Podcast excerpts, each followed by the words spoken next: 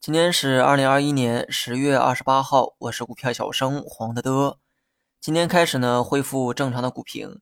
中午的时候呢，我说过这样一句话哈，今年呢尤其不适合做短线，不适合做投机。很多人呢都知道，我虽然建议大家做长线，但我本身呢也不反对短线的这种做法，毕竟啊存在即合理嘛。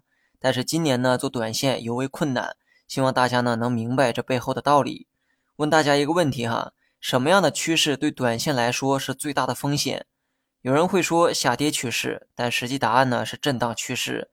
问问自己，肉眼看得见的风险还叫风险吗？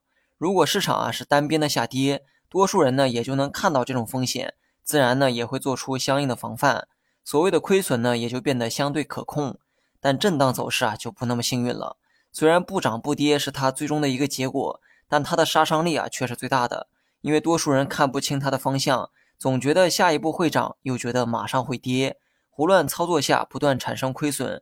或许呢，很多人不信这个邪，但事实啊的确如此。为什么我会说今年最不适合做短线呢？因为二零二一年全年都是震荡的走势。这个判断呢，我们从年初的时候啊就给过了。如今呢，已经到了年末，想必结论的真实性啊，大家呢都有目共睹。接近十一个月，市场呢没涨没跌。但有几个人做短线跑赢了市场呢？所以呢，每当我对中期走势做出震荡预判的时候，短线客呢应该打起十二分的精神。震荡对于短线的杀伤力啊，比下跌更狠。所以呢，我才经常说，波动本身就是风险，波动越大，风险越大。希望这些话呢能警醒一部分人。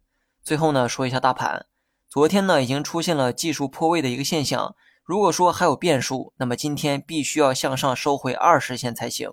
但是呢，很可惜，奇迹啊并没有发生。大盘呢已经转为了下跌浪。从技术角度来说，需要多注意风险。这个风险呢不是指明天的涨跌，而是指未来一段时间的趋势。市场呢连跌了三天，往下三千五百点也近在咫尺。从概率上来讲，短期呢不排除有反弹的可能。但我想强调的不是反弹，而是刚才说的趋势转变。上一次的反弹浪呢是从三五一五点开始。最高呢走到了三六二五点，这期间呢大概花了九天时间，而这一次确定回调浪只用了三天，说明下跌力度啊比反弹时更强。由于在短时间内做出了较大幅度的回撤，所以短期出现情绪上的反弹也是有可能的。但我想让大家注意的是，整体趋势向下偏移的这个事实。所以呢，如果短期出现反弹，可千万别做激进的操作。二十线啊正在下移，这说明呢市场反弹之后。受到趋势影响，可能还会再跌下来做一个整理。好了，以上是全部内容，下期同一时间再见。